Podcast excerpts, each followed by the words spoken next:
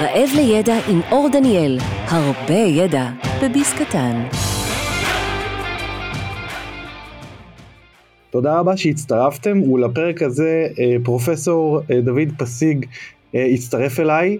אני מאוד מתרגש, אני חייב לציין שגם שהוא הסכים להצטרף אליי לראיון הזה. לפני הרבה שנים אני התוודעתי לכל העולם של, ה, של העתיד דרך הספר של פרופסור פסיג, ואני פשוט התפוצץ לי הראש מה, מהמחשבה שיש בכלל דבר כזה חקר עתידים, ובכמה מילים הוא עשה כל כך הרבה דברים. כתב מספר ספרים, הוא יושב ראש חברת פיוטר קוד, הוא מייסד אה, של חברת אה, think z אה, שמפתחת פלטפורמות תקשורת.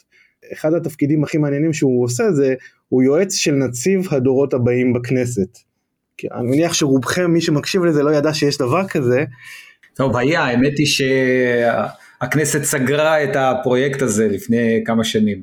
וואלה. כן, הפוליטיקאים שלנו לא אהבו אנשים שחושבים uh, על העתיד. תשמע, כשיש אה, בחירות כל שנה, אז באמת קשה לחשוב יותר מזה. נכון. אז uh, כמובן הכבוד הוא לי, אני אתן לפרופסור פסיג להציג את עצמו, אני בטוח שאני פספסתי כמה דברים, ולכבוד הוא לי.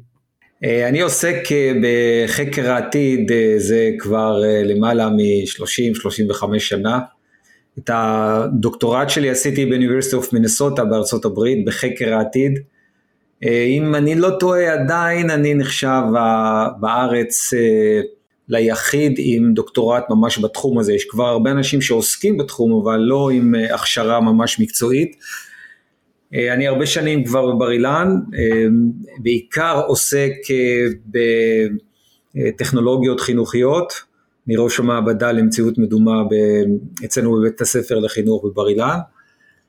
ומלבד זה אני עוסק בפיתוח מתודולוגיות לחשיבת עתיד וגם עושה תחזיות בתחומים, מתחומים שונים.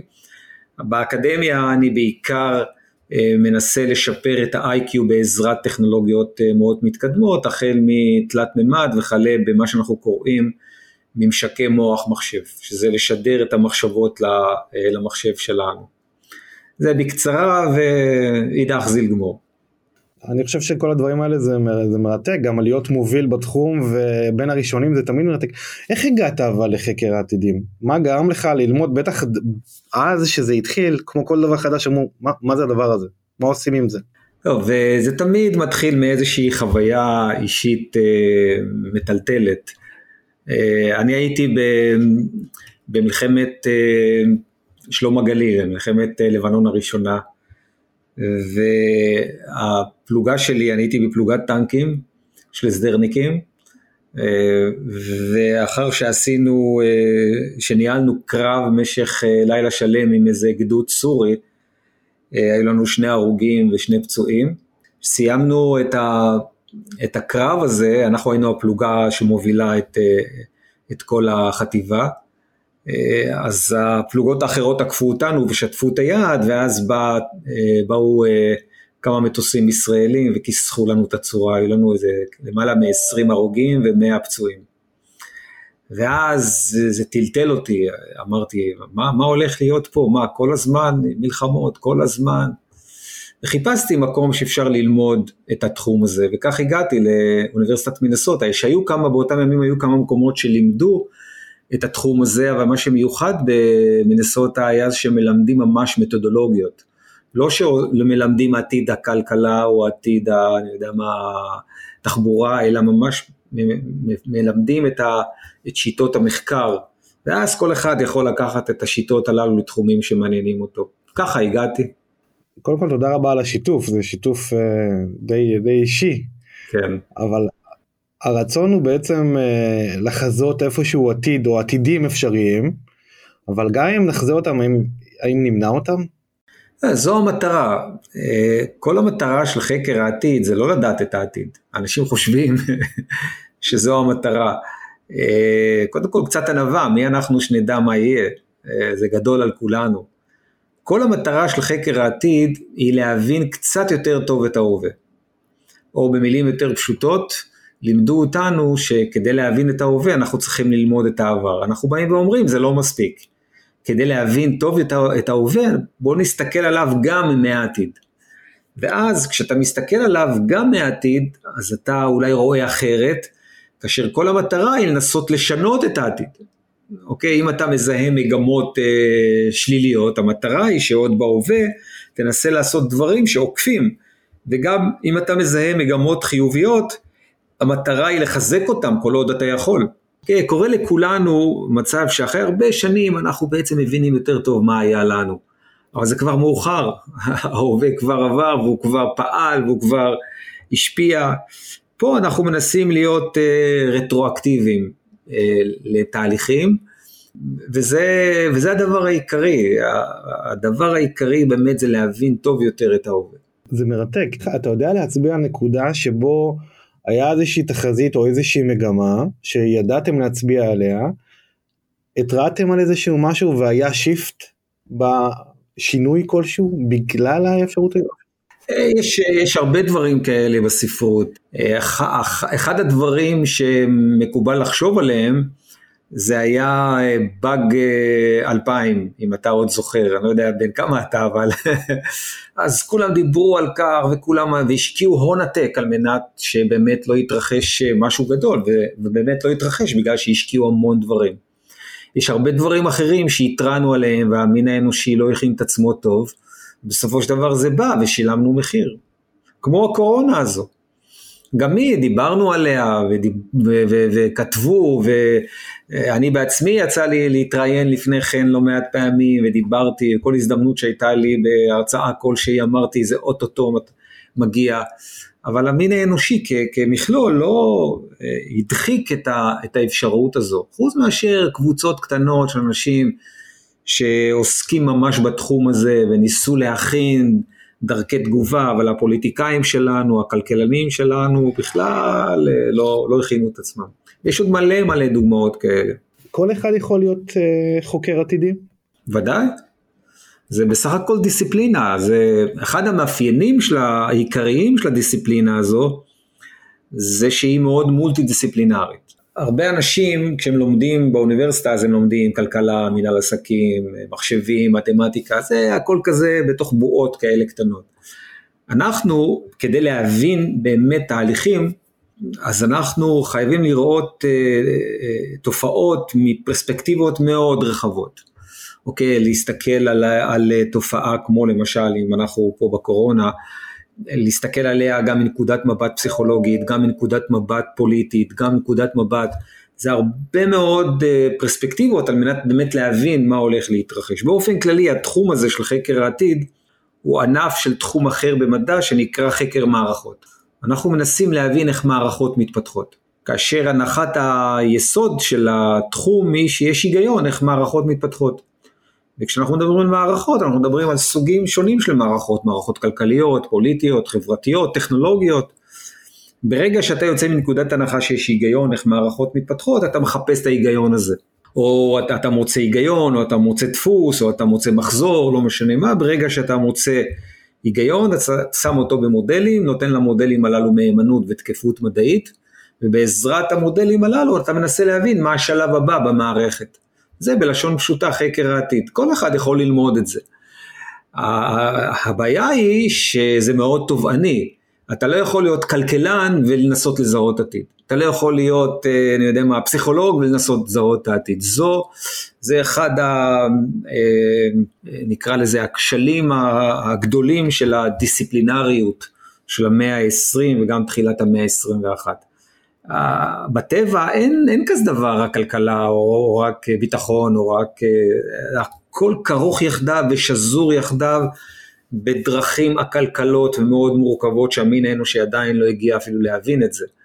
ולכן אחד הדברים המאפיינים זה שאתה צריך להיות מאוד מולטי דיסציפלינרי, להבין גם בכלכלה, גם בפסיכולוגיה, גם בטכנולוגיה, בהרבה מאוד תחומים. ובעצם זה לחזור אה, לימי הביניים, להיות איש אשכולות. אה, שזה מאוד מפריע להרבה אנשים באקדמיה, הרבה אנשים באקדמיה אומרים רגע אז מה אתה? אז אתה כימאי? אתה פיזיקאי? אז אתה פסיכולוג? אז מה אתה? תגיד לנו מי אתה.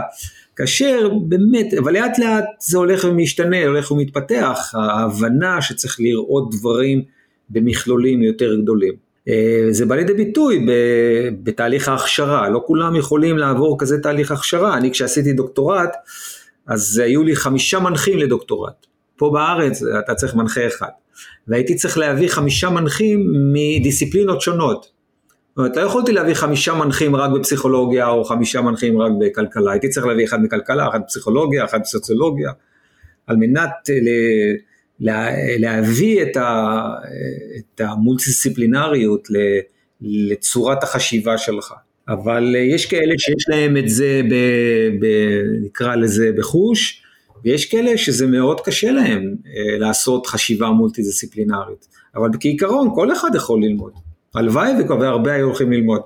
תשמע זה מעניין, זה מעניין מאוד, אתה, לא ידעתי שצריך חמישה, חמישה מנחים בשביל אה, אצלי, אז, לפני 30 ומשהו שנה, זה היה דרישה לדוקטורט, באוניברסיטי אוף מינסוטה. זה אתגר מאוד רציני. כן, זה רק הפוליטיקה לנהל אה, בין חמישה מנחים. כן. אני, אני אקפוץ רגע ל... אני מאוד אוהב את, ה, את האספקט החשיבה הזה, אני גם רואה שיש ויכוח כזה היום. אתה רואה דרישה בשוק העבודה לאנשים שיודעים לעשות גם וגם וגם וגם, אנשי גם וגם, כלומר טכנולוגיה וגם יודעים להבין את הרקע לנהל, גם יודעים אה, אה, להבין רקעים תרבותיים וגם יודעים להבין אה, השפעות כלכליות, כלומר אנחנו רוצים אנשים ש, שיש להם הרבה גיוון, אבל כל מערכת החינוך, כל המערכת להשכלה גבוהה, כולם בנויים כמו שאמרת על כיוון אחד, וזה המתח בין מומחיות בנושא אחד לבין לדעת הרבה, קצת, קצת מהכל מה שנקרא. אבל לפי מה שאתה אומר, אני, אתה די בטוח שאתה די דוגל קצת, אה, או כמה שאפשר, מהרבה נושאים שונים, למה אין שינוי במערכת החינוך לכיוון הזה? לא, יש, אה, יש שינוי, אה, אבל הוא איטי. פעם, אה, היו ממש רק מקצועות דיסציפלינריים, למדת מתמטיקה, למדת כימיה, למדת פיזיקה. היום יש יותר חשיבה של, של מכונה במערכת החינוך, אשכולות. זה כאלה מקבץ קטן של, של נושאים שהם יחדיו מעורבים. אבל זה עדיין, ש... זה לא מה שאנחנו מדברים עליו, אנחנו מדברים עליו על רב תחומיות מאוד מורכבת. אפילו עד כדי כך, אנחנו היום מדברים על מושג שנקרא אנטי דיסציפלינריות. זאת אומרת, אנחנו מנסים להביא אה, דיסציפלינות שהן לכאורה סותרות. אוקיי, אחת, למשל, אחת הטעויות אה, שסטודנטים עושים כשהם הולכים ללמוד באוניברסיטאות, זה שהם לוקחים שני נושאים שהם קרובים אחד לשני. כלכלה, מנהל עסקים, מתמטיקה, מחשבים. אנחנו באים וטוענים שאלה שיצליחו להביא אה, ידע משניים, שלושה, ארבעה מקצועות מאוד רחוקים אחד מהשני, אה, ויעשו איזה ערבוב ו... ויצרו איזה מינון חדש של הדיסציפלינות הללו, ש... שיש פה הרבה מאוד גם נטיות אישיות, אז יהיה להם הרבה מאוד יתרון בעתיד, זה כמו להגיד, לך ללמוד, אה, לך ללמוד מתמטיקה ולך, ולך תלמד גם אומנות, אוקיי, ציור, או הולך ללמוד אה, אה, ספרות ולך ללמוד גם אה, מחשבים. זה דברים שבדרך כלל אתה לא תראה סטודנטים שעושים אה, כאלה קומבינציות. אז אה, זה, זה סוג הדברים שאנחנו מדברים עליהם, שאנחנו נכנסים למאה ה-21, ואם אתה לא מבין שמערכת היא מורכבת מאוד, אז אתה עושה טעויות בתהליכי קבלת ההחלטות. זה כמו שקרה שוב, אנחנו חוזרים לאותה קורונה. אמ, הכלכלנים הסתכלו על העולם מנקודת המבט רק של, של כסף ושל משאבים. הפוליטיקאים הסתכלו רק מנקודת המבט הפוליטית. האפידמיולוגים הסתכלו אך ורק מנקודת המבט, והיו ויכוחים קשים והתנגשויות גדולות מאוד, בשביל זה תהליך קבלת החלטות לא היה יעיל, והיה מלא מלא רעש ומלא אה, טינה ומלא אכזבה. והסיבה היא שהמוח של הרבה מאוד מומחים הוא לא מולטי דיסציפלינרי, הוא מאוד דיסציפלינרי. אז האפידמיולוג אומר, תפסיקו לבלבל לי במוח בפוליטיקה, למה אתם מערבבים פוליטיקה? אה, הווירוס עובד ככה, ככה צריך לפעול, אבל זה לא המציאות. המציאות האנושית היא מורכבת מאוד, אתה לא יכול לא לקחת בחשבון ערכים, לא לקחת בחשבון אה, אה, נטיות אה, ודגשים סוציולוגיים ו, ו, ומגזריים, אתה לא יכול לנתק את זה. כשאתה מתחיל לנתק, אז זה מה שהופך אותנו, אנשים מנותקים. אני מסכים. אנקדוטה קטנה לגבי מה שאמרת בריאיון אחר שלך, שמעתי שאמרת דווקא בקבלת החלטות בקורונה, המדינות הלא דמוקרטיות קיבלו החלטות טובות יותר. כן, כי הם לא uh, התחשבנו uh, עם מגזרים שונים. הם שקללו את כל מה שצריך לשקלל, קיבלו החלטה וקדימה. שזה צרה צרורה אה, מה שקרה. בדרך כלל המשברים הללו מציפים את הכשלים של מערכות. ויש כשלים במערכות דמוקרטיות. אה, אנחנו עכשיו רואים את זה. אה, אנחנו נצטרך לתקן את הדמוקרטיה בעתיד, אבל זו סוגיה אחרת. זה... זו סוגיה מעניינת כי אתה יודע יש למשל גם בצבא נהלים של אה, תפקיד תפקוד בשגרה ותפקוד בחירום אולי צריך לחשוב על אספקטים של תהליך קבלת החלטות אחר בחירום. נכון. אני רוצה להתעמק רגע דווקא בטכנולוגיות חינוכיות שאתה מומחה בהן. אה, יצא לי לראיין גם כמה מומחים גם מהטכניון לאחרונה ולדבר ואנחנו מסתכלים על מערכת החינוך קודם כל וגם על האקדמיה כי הם הגופים הכי גדולים עם הכי מסות של לומדים ולא היה שינוי מהותי אה, שמסתכלים בצורות הלמידה באלפי שנים האחרונות לא היה שינוי מהותי ב- בלמידה.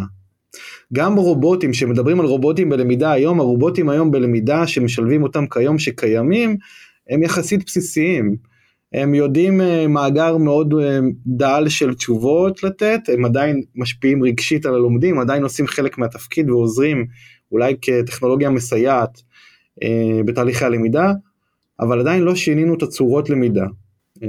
ודווקא המודלים הישנים יותר הם יותר יעילים.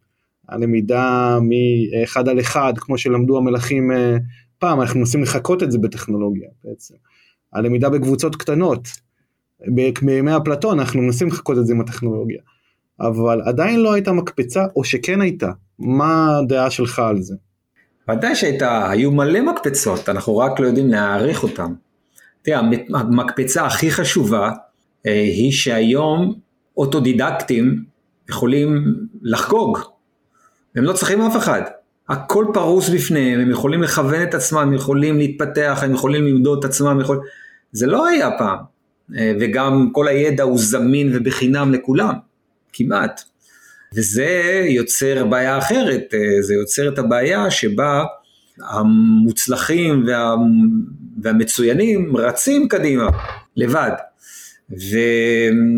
ומעמד הביניים נקרא לזה, העשירונים שבאמצע והעשירונים שלמטה, הם, הם אלה שמתקשים.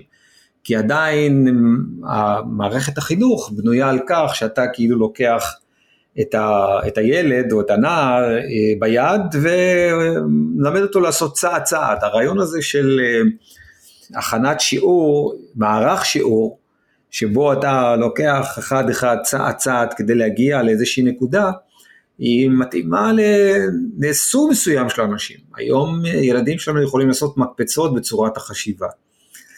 אה, אבל לאט לאט הטכנולוגיות מאפשרות יותר וליותר אה, סגנונות למידה של אנשים להביא את עצמם לידי ביטוי, אה, קצבים שונים של למידה להביא את זה לידי ביטוי. לאט לאט זה ילך וישתנה, אנחנו, אנחנו נראה עוד מקפצות מאוד מעניינות בתהליכי למידה.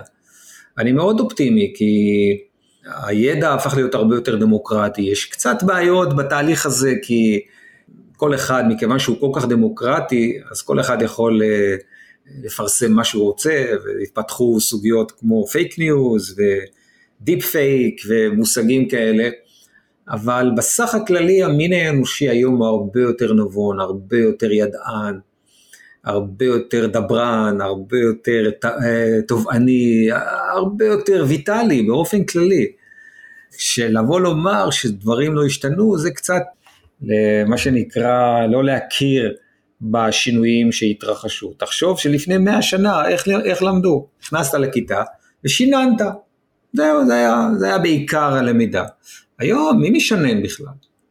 מעט מאוד מהתהליך הוא שינון, אז כבר במאה שנה עשינו מהלך בלתי רגיל. מה יהיה במהלך מאה שנים הקרובות? לי זה ברור שהילדים שלנו יהיו הרבה יותר נבונים, הרבה יותר חכמים, הרבה יותר ידענים, הרבה יותר, הרבה יותר, עכשיו לא כולם, שזו הבעיה, תמיד באבולוציה, תמיד יש כאלה שלא מצליחים אה, בתחרות הזו, אה, ונופלים לצדדים, אבל אה, אה אני לא מכיר דרך אחרת להתפתח. אה, אני, לעניות דעתי, אה, אנחנו אפילו משקיעים יותר מדי באותם אנשים, אותם ילדים שיש להם בעיות אה, קשות. היום 20-25 אחוז מה, מההשקעה בחינוך היא לילדים עם קשיים.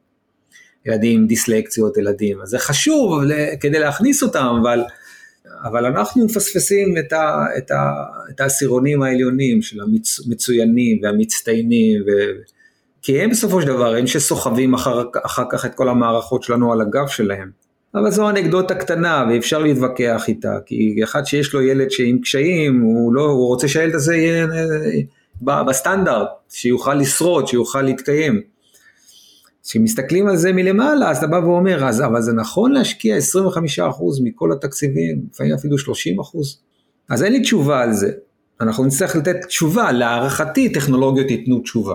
יוזילו מאוד את הידע לאנשים עם קשיים, כי אנשים עם קשיים הם, הם זקוקים ללמידה אישית ולתמיכה אה, פרטנית, ואז מכונות יכולות לעשות את זה יותר טוב בעלויות הרבה יותר נמוכות. האמת שאני בכוונה אמרתי את זה בצורה קצת אה, יותר קיצונית את השאלה, כי הייתי בטוח שתיתן לי אה, תשובה יותר חדה מה שנקרא. לפני 100 שנה לא היה שום דבר ממה שהיה היום, כן? בהחלט מהפכת המידע. אבל כמו שאמרת יש את הבעיות של הצפת המידע וגם לך תבחין מה נכון ומה לא נכון או מי מומחה ומי לא איך אתה מגדיר מאיפה מידע מהימן או לא זה חלק מהבעיות שעכשיו נוצרות אה, עקב אה, הצפת המידע. ומה שמעניין אני הייתי בטוח ש... אתה יודע מה זה בטוח אה, אני, אני חושב שאתה ישר תיתן לי דוגמאות מהאפשרות איך אפשר לפתח מיומנויות קוגניטיביות עם מציאות מדומה דבר שלא היה טוב, זה, זה עוד סוגיה מעניינת. אני בין החוקרים, זה כבר 30 שנה שטוענים שאנחנו לא משתמשים נכון בטכנולוגיות שיש בידיים שלנו, אנחנו לא מנצלים את מלוא הפוטנציאל שלהם. אני תמיד דימיתי את זה לכך שגילינו את האש, ואנחנו לא יודעים שאפשר עם האש הזו להגיע לירח. אנחנו עדיין מנסים רק uh, לשרוף את השיחים שלידינו. במערכת החינוך עד כה אה, טכנולוגיה היא כלי עזר בהוראה. אנחנו מנסים במקום עוד איזה לוח וגיר להשתמש באופיס. אוקיי? זה מה שנקרא לא להכיר בעוצמה של הכלי שהמין האנושי פיתח. והשקעתי הרבה מאוד שנים במחקר כיצד אפשר בעזרת ממשקים טכנולוגיים לשפר את ה-IQ. שזה בכלל היה דבר בלתי רגיל לומר אותו לפני 30 שנה. אה, לשפר איי-קיו, איי-קיו אתה נולד איתו ואתה מת איתו.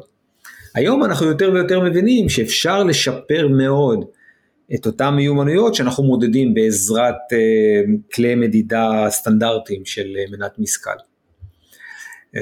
ואם אני יכול בעזרת ממשקים טכנולוגיים מתקדמים לא רק להעביר ידע, אה, אלא לשפר את, את צורת החשיבה, את יכולת, ה, ה, היכולת המנטלית ל, לרמות יותר גבוהות, אפילו אם אני דוחף את זה חמישה, עשרה אחוז, זה, זה המון. זה המון, זה, זה הבדל בין להיות אחד משכיל ואחד שמסתדר בחיים לבין אחד שהוא בינוני. במחקר עצמו מה עשיתם כשבחן את זה בעצם? מה, מה היו הקבוצות? מה נתתם להם לבצע? אה, יש, יש, יש הרבה מאוד מחקרים, מי שרוצה, הכל נמצא אצלי באתר, אה, אבל הרעיון המרכזי הוא שאנחנו ניסינו לזהות מהו אותו ממשק טכנולוגי אה, שמשפיע על המוח לחשוב בדרך חדשה. למשל, כשאנחנו באנו ובדקנו תלת מימד, אחד הדברים שמאפיינים תלת מימד זה שאתה מסוגל לראות משהו מפרספקטיבות שונות, אתה מחליט מאיזה פרספקטיבה אתה רואה. עצם היכולת לנוע סביב חפץ ולהסתכל עליו מלמטה ומהצדדים ומלמטה ומלמעלה ו- ולקחת אותו ולעשות לו מניפולציה, המוח מתרגל לחשוב בממדים אה, אחרים, לא בדו-ממד, הרי תחשוב שהכתב שהמין האנושי פיתח לאורך אלפי שנים הוא סמלים אה, דו-ממדיים של צורות, אורך ורוחב, זהו. והסמלים הללו הם משפיעים עלינו, איך אנחנו מדברים, איך אנחנו חושבים, איך אנחנו מייצרים רעיונות. אוקיי? כשאנחנו חושבים, אנחנו חושבים במילים. זאת אומרת, האינטרפייס הזה של אותיות ומילים, אה, מעצב את צורת החשיבה של המין האנושי, אבל אם אני פורץ אותו ואני מוסיף לו ממד, אז אני יכול לייצר רעיונות שהמין האנושי עכשיו לא יכול היה לייצר. מעצם זה שאני הוספתי ממד למה שנקרא דרכי הבעה שלנו, הרי אני מביע בעזרת אותיות ומילים ו, אה, ושפה, אני יכול גם להביע בעזרת אה, כלים תלת ממדיים. אז אם אני יכול להביע בכלים תלת ממדיים, אני יכול גם לשדר רעיונות מסוג אחר לחלוטין, ולייצר בראש שלי רעיונות מסוג אחר לחלוטין. זה פחות או יותר ממש במילים אה, פשוטות להרבה מאוד סדרות של מחקרים שעשינו. אני אשים קישור לאתר שלך בפרק של הפודקאסט. אתה יודע שאני, שאני מתמודד אבל עם פיתוח של מיומנויות בארגון, או שאני צריך לפתח אצלם יכולות מסוימות. הכלים המרכזיים שלי זה מערכת הניהול למידה, אה, תוצרים אה, הדרכתיים כמו לומדות למשל, קורסים דיגיטליים מבוססי וידאו, אינטראקטיבי, וסימולציות ותרגול וליישם את הידע. והבעיה הכי קשה בעצם, או לא, לא יודע אם זה בעיה, יותר אתגר, זה פיתוח של מיומנויות רכות. ואני רואה שדווקא עם הזמן יותר קשה לפתח אה, אספקטים של יצירתיות, של גמישות מחשבתית, די אה, מקובעים. האם, האם אתה חושב שיש טכנולוגיות אולי שאפשר, שאפשר להשתמש בהן בצורה יותר נכונה, כמו שאמרת עם האש, כדי לפתח מימוניות רכות? ראה, אני אה, לא בטוח ש... אה, שזה דבר קל לעשות אותו, אנחנו, המין האנושי מנסה לעשות את זה הרבה זמן, וכל פעם אנחנו מפתחים אסטרטגיות חדשות. אבל אני הגדרתי לפני כבר למעלה מ-25 שנה מיומנויות חשיבה עתידיות, אני לא יודע אם זה מוכר לך. בנינו טקסונומיה של מיומנויות חשיבה עתידיות. אם אנחנו מדברים למשל על מערכת החינוך, זה קרה uh, בשנות החמישים, כאשר uh, הייתה תחרות גדולה מאוד בין האמריקאים לרוסים, והאמריקאים החליטו לתת פוש רציני למערכת החינוך שלהם, והקימו ועדה בראשותו של אה, פרופסור בלום. והוא פיתח באותם ימים עם קבוצה גדולה של מומחים את מה שאנחנו מכירים היום במערכת החינוך כטקסונומיה של בלום. הוא בא בעצם וזיהה את אותם מיומנויות, אה, שש קטגוריות של מיומנויות, שכמעט כל מערכת החינוך פעלה עליהן וממשיכה לפעול בהן אה, במהלך 70 השנים האחרונות. מה שאנחנו עשינו זה אה, הלכנו ובדקנו בספרות של, אה, של כל מיני סוגיות עתידיות, כלכלה עתידית, טכנולוגיה עתידית, אה, פוליטיקה עתידית, האם יש איזה שהן מיומנויות מסוג אחר, שאנחנו היום לא מלמדים במערכת החינוך. ומה שעשינו, יצאנו גם עם פרסומים מעניינים, מי שירצה יכול למצוא את זה גם. לקחנו את הטקסונומיה של בלום ובנינו לה עוד קומה.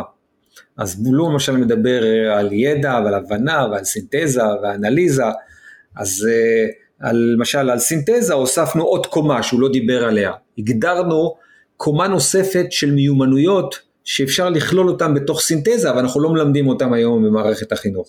בעצם יצרנו נדבך אה, נוסף על הטקסונומיה של בלום.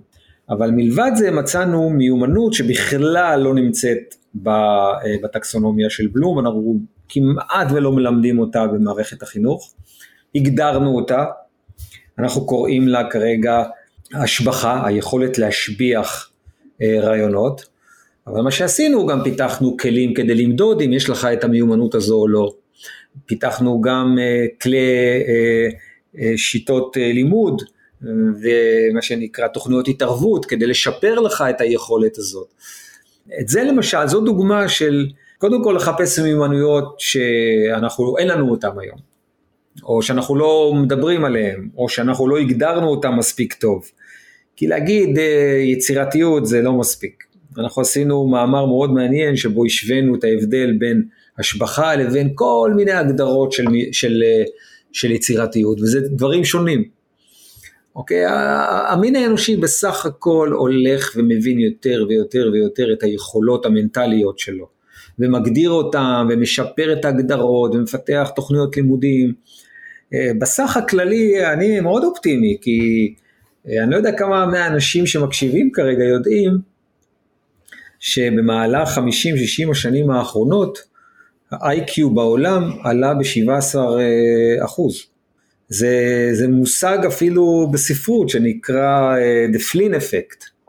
זה פרופסור פלין מניו זילנד שזיהה את התופעה הזו שכל הזמן המבחני איי-קיו שלנו נעשים יותר ויותר קשים וכשאתה עושה את זה לאורך 50-60 שנה אתה רואה שבן אדם שעשה מבחן איי-קיו לפני 50 אה, שנה אה, וקיבל 100 נקודות אוקיי? אם הוא יעשה היום את אותו מבחן הוא יקבל 117 נקודות. זאת אומרת, בסך הכל המין האנושי הולך ומתפתח. מי שיש לו ילדים ונכדים רואה את זה, הם יותר חכמים מאיתנו. אז קורה משהו, קורה משהו גדול, זה לא קורה אצל כולם, אבל בסך הכללי המין האנושי הרבה יותר נבון, הרבה יותר ידען, הרבה יותר אה, אה, יצירתי, לא לחינם אתה ואני כרגע מדברים מקצה עולם לקצה עולם. זה כמות אדירה של בני אדם, שכל אחד מוסיף את הפיצ'ף קס הקטן שלו, כדי שאתה ואני נדבר כאילו שאת, שאתה לידי בחדר. אה, זה לא מובן מאליו, אוקיי? אני לא מדבר כבר על דברים הרבה יותר מזה. תראה, אפילו את החיסון הזה שיצרנו תוך שנה, שאם לא הייתה המגפה הזו, היה לוקח עוד 20-30 שנה עד שהיינו מפתחים. אבל ברגע שיש אתגרים, כולם שמים את יהבם, כולם מכניסים את היכולות שלהם ותקציבים, ופוף, פותרים בעיה. זה פעם לא היה אצל המין האנושי. פעם, אה, עד שהיו פותרים בעיות, אה, העולם כבר זז קדימה. העולם קיבל זעזוע ולא היה לו ברירה אלא למצוא פתרון ולייצר חיסון. אבל מה קורה, אה, אתה גם אמרת, שמעתי את זה גם בריאיון אחר, שעד 2025 יהיו עוד ארבעה חמישה גלים גדולים של קורונה, או וריאציות כאלה ואחרות שיכניסו אותנו שוב למצבים כאלה. אה, איך לדעתך צריך להיערך? הבעיה שאף אחד לא, לא כתב, לא כתב מה שאנחנו קוראים לו אה, תורת לחימה למגפה שהיא גלובלית. אף פעם לא הייתה מגפה שתוך חודש, חודשיים התפשטה בכל פינה על פני הגלובוס הזה. תמיד זה היה באזורים מסוימים, עד שזה היה קופץ לאזורים אחרים, היה לוקח זמן, זה היה חוזר, וזה היה זה, פה תוך חודשיים שלושה בום בכל היקום, בכל היקום, בכל הפלנטה הזו. אה, ואף אחד לא כתב תורת לחימה סדורה, מה עושים ביום הראשון, מה עושים בחודש השני, וכל מדינה וכל קבוצה יש לה את, ה, את הגישות שלה ואת האילוצים שלה, ולכן אנחנו רק בסוף המגפה הזו. נוכל לחזור אחורה ולעשות הערכות ולעשות אה, מחקרים ולראות מי עשה יותר טוב, מי עשה פחות טוב, מה היה יותר נכון לעשות ותמיד יהיו ויכוחים, כי זה המין האנושי. אה, אז מה שאני יכול לומר בשלב הזה זה שהדרך הנכונה זה קודם כל להיות זהירים. הדבר הכי חמור שצריך לעשות זה להיות שאנחנו קוראים לו אה, מתעלמים מהמציאות. ואני מנוקד במילים עדינות, לא. יש הרבה אנשים, וזה קרה תמיד בהיסטוריה, אנשים שפשוט אה, התעלמו והדחיקו ו, אה, ויצרו כל מיני תיאוריות קונספירציה, זה, זה הדבר הקשה בכל משבר, וזה טבע האדם. טבע האדם שכשיש לו איזה מחלה קשה הוא מתעלם בהתחלה. טבע האדם שכשהוא עובר משבר מסוים הוא אומר לא לא זה, זה ייגמר מהר. וגם במשברים כאלה גדולים. אז uh, מה שצריך לעשות זה להיות זהירים ו, ולהבין שבדרך כלל משברים כאלה לא עוברים תוך חצי שנה. בהתחלה אמרו לנו תוך שבועיים זה ייגמר. היו כאלה שאמרו אין כלום, גם זה עוד סיפור. ואחרי זה אנשים אומרים אוטוטו עכשיו זה נגמר. לא, כל עוד זה לא נגמר, בכל העולם זה לא נגמר, באף מקום. אנחנו גלובליים. אם זה עדיין, אם עדיין בהודו זה לא נגמר, אז אתה לא יכול לפתוח את, ה, את, את, את, את השמיים לכל מקום. אתה לא יכול אה, להתנהל כמו שהתנהלת קודם לכן. ויש עוד הרבה מאוד אה, שלבים עד אשר שמונה מיליארד איש יחוסנו ולא יהיו מוטציות ועוד הרבה זמן. זה טבע הדברים, יש מדינות שיעשו את זה הרבה יותר טוב והרבה יותר מהר ויש מדינות שיעשו את זה הרבה יותר לאט. אני מקווה שאנחנו במדינת ישראל אה, מתחילים כבר לראות את, ה, את הסוף, אבל, אבל, אבל צריך מאוד להיזהר, מאוד מאוד להיזהר. מעניין לשמוע את דעתך, הרי התחזיות שלך, הרבה מהם זה על בסיס uh, הגיאוגרפיה, התוואי. יכול להיות שאני לא מנסח את זה בצורה הכי נכונה, אבל בגדול אה, לפי אזורים גם יש הרבה תחזיות. ועכשיו הכלכלה העולמית די משתנה לנוודים דיגיטליים בצורה הרבה יותר מסיבית. שהיא לוקאלית. החזירה את האנשים לראות יותר טוב את המציאות, לא להזות בחלומות שאין חשיבות לקרקע ואין חשיבות למדינה ואין חשיבות לגבולות. ההפך, דווקא משברים כאלה מראים מה יותר חשוב, הקהילה הפשוטה, המשפחה, העיר, המדינה, וזה עדיין יפעל עלינו, אנחנו בסך הכל יצורים נטועים בקרקע, אתה לא יכול להגיד אני לא קשור לקרקע. אבל מצד שני אתה רואה תופעות של ערים ומקומות מסוימים בעולם שמושכים אנשים אליהם, בואו תגורו, תקבלו הטבות, ואתם יכולים לעבוד, ואתה יכול לחיות בצורה של uh, מדינות, מחיר מחיה, סליחה, יותר, הרבה יותר נמוך, ואתה יכול לעבוד אבל בעצם uh, ב- בישראל ולגור ב... לא יודע, קפריסין, תאילנד, איפה שאתה. כן, אני, אני מניח שזה יקבל עוד יותר תפניות, אבל בסך הכללי, אנחנו עדיין אנשים שזקוקים לראות אחד את השני, שצריכים להיות בקרבת אחרים על מנת להעביר רעיונות. אני מבטיח לך שאם היינו עושים את הרעיון הזה פנים בפנים, היה יוצא אחרת לחלוטין. כי יש הרבה מאוד uh, אינטראקציה, אינטראקציה אנושית היא לא רק אודיו-ויזואלית. האינטראקציה האנושית היא uh, שפת הגוף ופרומונים וריחות וגלי מוח uh, שכרגע לא עוברים. עוברים בצורה מאוד uh, שטוחה. וכשיש את זה, אז זה אחרת לחלוטין. זה מעניין מה שאתה אומר. אם אני משליך את מה שאמרת עכשיו לחינוך של ילדים, אז מה ההשפעה? כולם, כולם חשבו שלמידה מרחוק תפתור את הבעיה. והנה כולם מאוכזבים מלמידה מרחוק. השקיעו בזה כל כך הרבה אנשים אה, מחקרים ואמרו זה העתיד, זה העתיד, זה העתיד, ותראה איך כולם משוועים לחזור לכיתות. אפילו הילדים האלה ששנאו ללכת לכיתות רוצים לחזור לכיתות. הם מבינים את החסך, בין אם זה במודעות, בין אם זה בתת מודע. הם מבינים שזה לא נכון לשבת מול מסך. באינטראקציות אנושיות אנחנו זקוקים, אני מניח שאתה מכיר את זה שכשאתה מתחבק עם מישהו, כדאי להתחבק 20 שניות לפחות.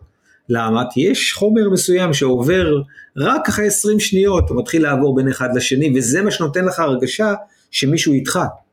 אתה יכול לשבת לדבר עם מישהו בטלפון או בזום בשלוש שעות והחומר הזה לא יעבור ואתה תרגיש בודד, אפילו שדיברת. לא, זה, אין, אין ספק ש, שיש בזה משהו שהוא מאוד אנושי והורמונלי או אה, עם המון אה, רגשות שמעורבים, אבל הילדים שרוצים לחזור לכיתה אולי הם רוצים בשביל החברה, אני לא יודע אם הם רוצים בשביל ללמוד, כן? הם רוצים אה, בשביל הסביבה שלהם. אבל השיטות, השיטות... כן, אבל אה, חברה זה גם לימוד. אבל, אבל השיטות עצמם, גם הלמידה מרחוק, מה שעשו, הם עשו העתק הדבק לפרונטלי מרחוק. בסדר, אבל, אבל אה, אנחנו עדיין באמת נמצאים בשלב מאוד אה, אה, מעורפל של מה צריכה להיות מערכת חינוך במאה ה-21. זו בעיה של כל האנושות. בסך הכל עשינו מהלך גדול מאוד במהלך 100-150 השנים האחרונות מאז שהתחיל אה, מה שאנחנו קוראים לו אה, מערכת החינוך הציבורית. אה, ועשינו מהלך גדול מאוד, אבל, אבל צריך כל הזמן לעשות הגדרות מחדש, מה צריך ללמד, מה המיומנות שצריך ללמד, איך צריך ללמד, וכרגע אין לנו בעולם איזו תפיסה סדורה. יש פה ושם רעיונות, אבל לא איזו תפיסה סדורה איך אפשר לשנות לחלוטין את מערכת החינוך על מנת שהיא תהיה הרבה יותר רלוונטית, הרבה יותר אה, אפקטיבית, הרבה יותר זולה, הרבה יותר מעניינת. אין לנו מודל כזה כרגע. אין לנו, עדיין לא נולד אותו אחד עם איינשטיין של מערכת החינוך במאה ה-21. יכול להיות שהוא כרגע, הוא אחד הילדים שלנו, יכול להיות, אבל, אבל עדיין אנחנו בשלב, בשלב של ערפול חושים. אנחנו בתקופת מעבר, וכל העולם מתחבק. ואם היו פונים אליך והיו אומרים, אנחנו רוצים שתקים ועדה או כוח משימה, שייתן לנו את ההמלצות לחמש שנים הקרובות, אבל לא רק, אנחנו רוצים לטווח אה, ארוך של 15 שנה, מה צריך לעשות, רפורמה ששרי חינוך לא יצליחו לשנות אותה, מה, מה הדברים הראשונים שהיית עושה? תראה, פנו אליי, אני, אני רוצה להגיד לך שפנו אליי ממש אה, לאחרונה שאני אקים ועדה כזו, אה, אבל הקמתי את הוועדה, בניתי את הקאדר של האנשים שיכולים, ואחר כך כל החבר'ה אמרו לי, חכה, חכה, קודם כל שתוקם ממשלה. אז אנחנו מחכים שתוקם ממשלה. וואלה, אוקיי. אז זה עוד לפני שזה יתפרסם, אז אה, פה כולם ידעו כבר, ברגע שתהיה ממשלה?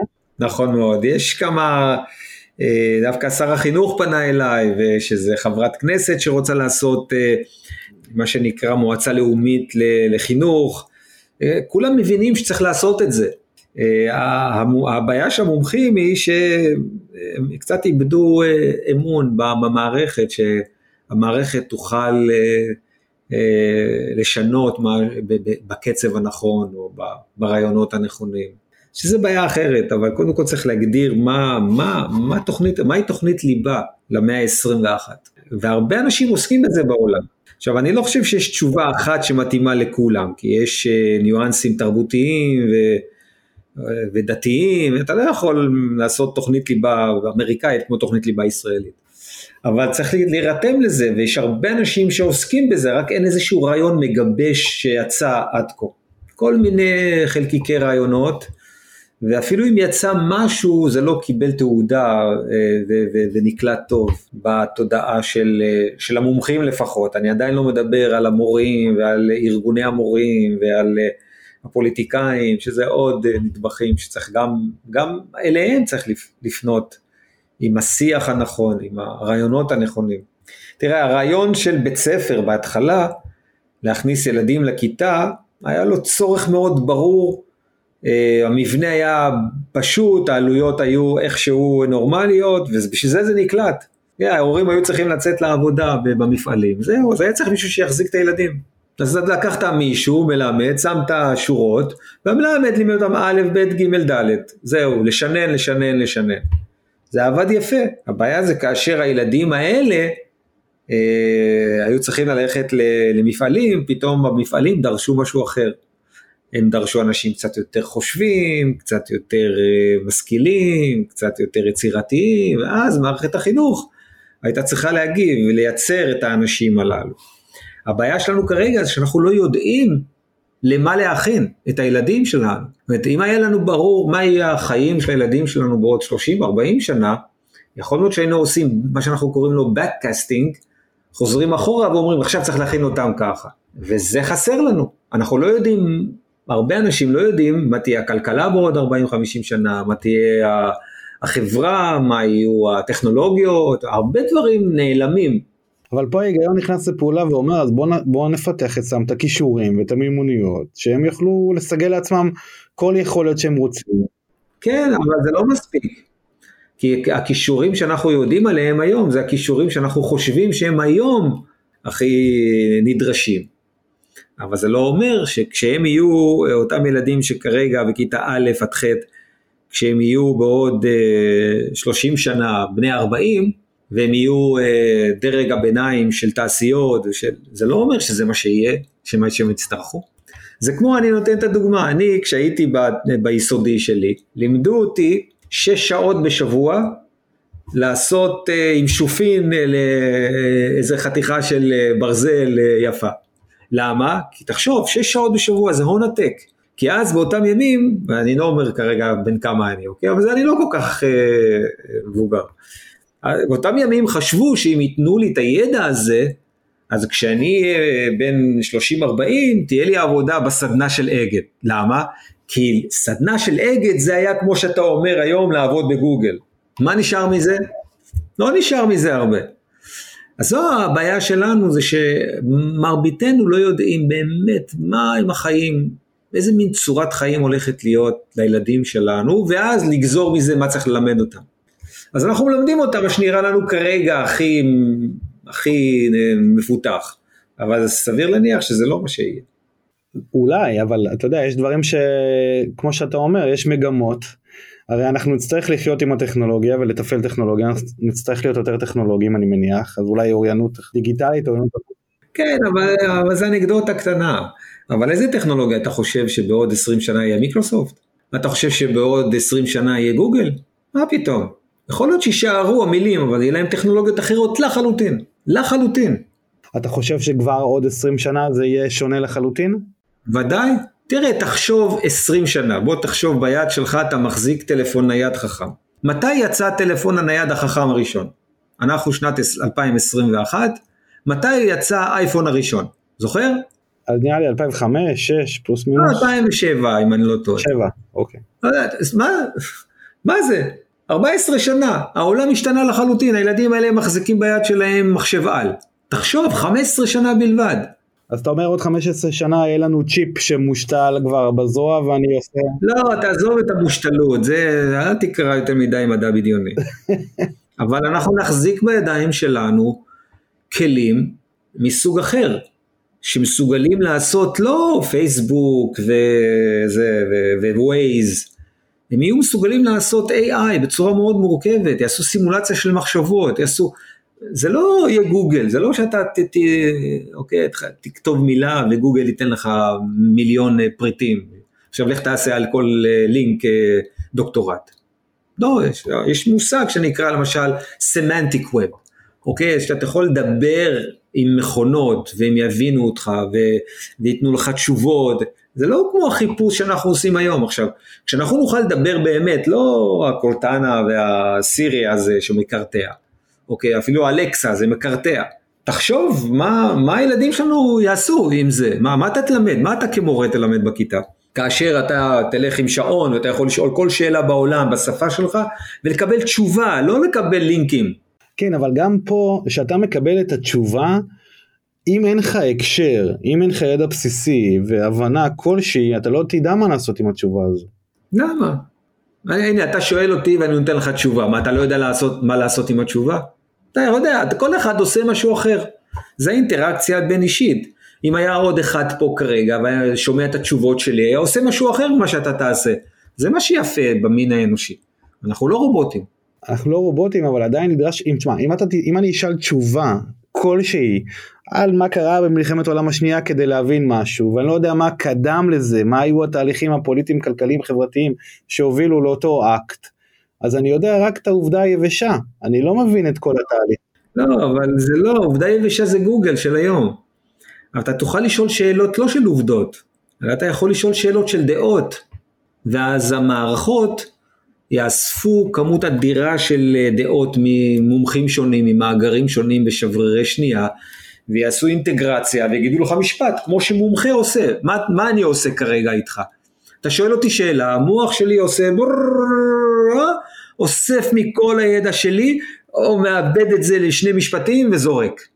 אוקיי? אז יבוא מומחה אחר כרגע, ויזרוק משפט אחר לחלוטין לשאלה שלך. וככה אנחנו ביחד מבעבעים ויטליות ויצירתיות. המכונות יעשו את זה במידה הולכת ומתפתחת. עכשיו מה נלמד? איך נלמד בכיתה? עדיין נלמד יחידות uh, כמו uh, זה, שבשמיים יש uh, שמונה, תשעה כוכבי לכת? מה זה יעניין את הילדים בכלל? יהיה להם על השעון הולוגרמה, הוא ישאל, uh, האם באמת יש uh, שמונה כוכבי לכת? אולי יש The X, הרי יש עוד איזה כוכב. ואז הוא יקבל פה על, ה, על שעון ככה הולוגרמית אה, את המערכת השמש ודברים הכי חדשים ו, ותמונות של מהאבל. ו... מה אתה תלמד? מה מורה ילמד בכיתה? שאלה מעניינת פה היא איך נשאר רלוונטיים אז. מי זה? אנחנו כיצור אנושי? בטח שנשאר רלוונטיים, זה רק דוחף אותנו, אנחנו רק נשאל את עצמנו, אוקיי, אז מותר האדם, פעם שאלנו מותר האדם מהבהמה, מהו? אנחנו נשאל עכשיו, מותר האדם מהמכונה, מהו? זה רק דוחף את כולנו לממש עוד יותר את הפוטנציאל שלנו, וזה מסע אינסופי. אתה חושב שהפתרון לכל הבעיות של האנושות תהיה עם הטכנולוגיה? לא פתאום, מי, מאיפה, מי, מי אמר לך כזה משפט? קודם כל, כל הזמן יהיו בעיות. כל הזמן יהיו בעיות ונפתור, בעיות ונפתור, בעיות ואחרות ונפתור, ונסתכל אחורה על הבעיות שהיו לפני מאה שנה, לפני מאה שנה ונצחק. אבל כל הזמן יהיו בעיות. אני אגיד לך למה אני שואל את זה, כי אומרים, אתה יודע, יש אה, גישה שאומרת, יש את בעיית האקלים למשל, ואומרים אנחנו נמצא את המכונות או נייצר את המכונות שיפתרו את הבעיות הספציפיות האלה, של הזיהום של המים, של ההתחממות וכו' וכו' וכו'. כן, אנחנו נפתור, נו, אבל יהיו בעיות אחרות. לא, השאלה אם הכל פתיר, כלומר זה... מה פתאום, שום, שום דבר לא פתיר, הכל כל הזמן מתפתח. יש בעיות שעדיין אנחנו עדיין לא צפו בכלל, לא צצו. הם יצוצו כשנהיה יותר חכמים. הם יצוצו כשנפתור את הבעיות של מזג האוויר, הם יצוצו כשנפתור את הבעיות של המים. ככה זה. כל הזמן זה, זה, זה מערכת מאוד מורכבת. אבל בסך הכללי האבולוציה הולכת ומתפתחת, אנחנו קצת יותר חכמים, יותר בריאים, יותר יפים, יותר תוחלת חיים, יותר יצירתיים, יותר יותר יותר יותר יותר יותר יותר וזה אין סוף, אנחנו רק בתחילת הדרך. אנחנו באבולוציה כ, כיצור, כמין אה, בטבע, אנחנו כולה אה, כמה עשרות אלפי שנים, זה כלום. אז רגע, רגע לפני שאנחנו אה, נגיע לסיכום של, של המפגש, הכוח משימה התחיל, בנינו ממשלה. האם אתה תמליץ על מודל למידה היברידי? האם אתה תמליץ חזרה לכיתות בצורה מלאה? איזה טכנולוגיות אתה היית רוצה לשלב? קצת על קצה המזלג, מעניין לדעת. זו שאלה קשה, שתדע, אני לא רוצה סתם לומר דברים. לי יש, אה, לי יש בראש אה, כל מיני רעיונות, גם כתבתי עליהם, מה צריכה להיות תוכנית הליבה העתידית וכן הלאה, אבל אני לא רוצה להכתיב. אני רוצה מה שנקרא תבונה קולקטיבית של המומחים. אני רוצה שביחד נייצר אה, מכפילי כוח של התבונה של כל אחד מאיתנו. זה מה שהייתי רוצה. אה, לעניות דעתי, אה, זו אחת, ה, אחת החסרונות שלנו. בא, בא מנהיג חדש, בא שר חדש, ויש לו רעיון ואותו עושה. כאילו זהו, זה הרעיון הכי טוב. איפה? יש, צריך להביא את התבונה של, של כל המומחים יחדיו, שיסכימו, שידברו, והמומחים לא כל כך מדברים אחד עם השני. כל אחד יש לו גישה, כל אחד... אני, אם הייתי עושה כזה פרויקט, הייתי מביא את התבונה של, של המומחים ביחד. ונראה מה אני יכול לייצר מביחד, לא אני לבד. מה אני, אני יושב ראש אה, ועדה כזו, אז מה? אז אני אכתיב? לא חוכמה. למה התבונה כולה אצלי. זה מעניין מה שאתה אומר כי כמה חודשים לתוך הקורונה מבקר המדינה, צוות של מבקר המדינה יצר איתי קשר, הוא רצה לפגוש אה, אנשי למידה מארגונים שונים, אני עבדתי בהייטק. ושס... והמלצתי על מה שהמלצתי ושיחה מאוד ארוכה והיה מפגש מאוד אה, רציני ואחרי זה גם שלחתי המלצות ואז ביקשו ממני עוד שלוש שמות של אנשים ממגזרים שונים. ונתתי להם. וההמלצה המרכזית שבעצם אה, אני אמרתי כלומר משרד החינוך היה יכול לפנות לארגונים עסקיים. חבר'ה שאנחנו מתעסקים בזה הרבה שנים מכירים מערכות טוב עובדים איתם יום יום מכירים את הקשיים יודעים להשתמש בהם. והיו אומרים לנו ואנחנו היינו מתייצבים ככוח משימה וזה היה חלק מה, מההמלצות למבקר המדינה ו, ואני חושב ש, שמה שאתה מציע זה אם לא משנה כוח משימה של כנסת או וואטאבר שמשרד החינוך צריך להיעזר במגזרים השונים, לטווח ארוך. נכון. צריך להביא, קוראים לזה את כל בעלי העניין, כולל ילדים. כן, הם לקוחות, הם לקוחות, וכלקוחות הם צריכים להיות חלק מתהליך החשיבה. זה לא שצריך לשמוע מה הם אומרים ולעשות. אחת הבעיות אבל הקשות ביותר שיש לדבר כזה שנגיד שאם אתה רוצה לחולל שינויים גדולים במערכת או שאתה רוצה לשנות משהו גדול האיטרציות של התחלופות של הסגלי הוראה למשל גם אם אתה רוצה לשנות קצת ולרענן את המערכת איטרציות מאוד גדולות זה, זה ארוכות, סליחה, של 20, 25 שנה, 30 שנה. בסדר, אבל, אבל צריך לעשות את זה, זה ודאי שזה מהלך של עשרות שנים, זה לא מהלך של uh, שנתיים.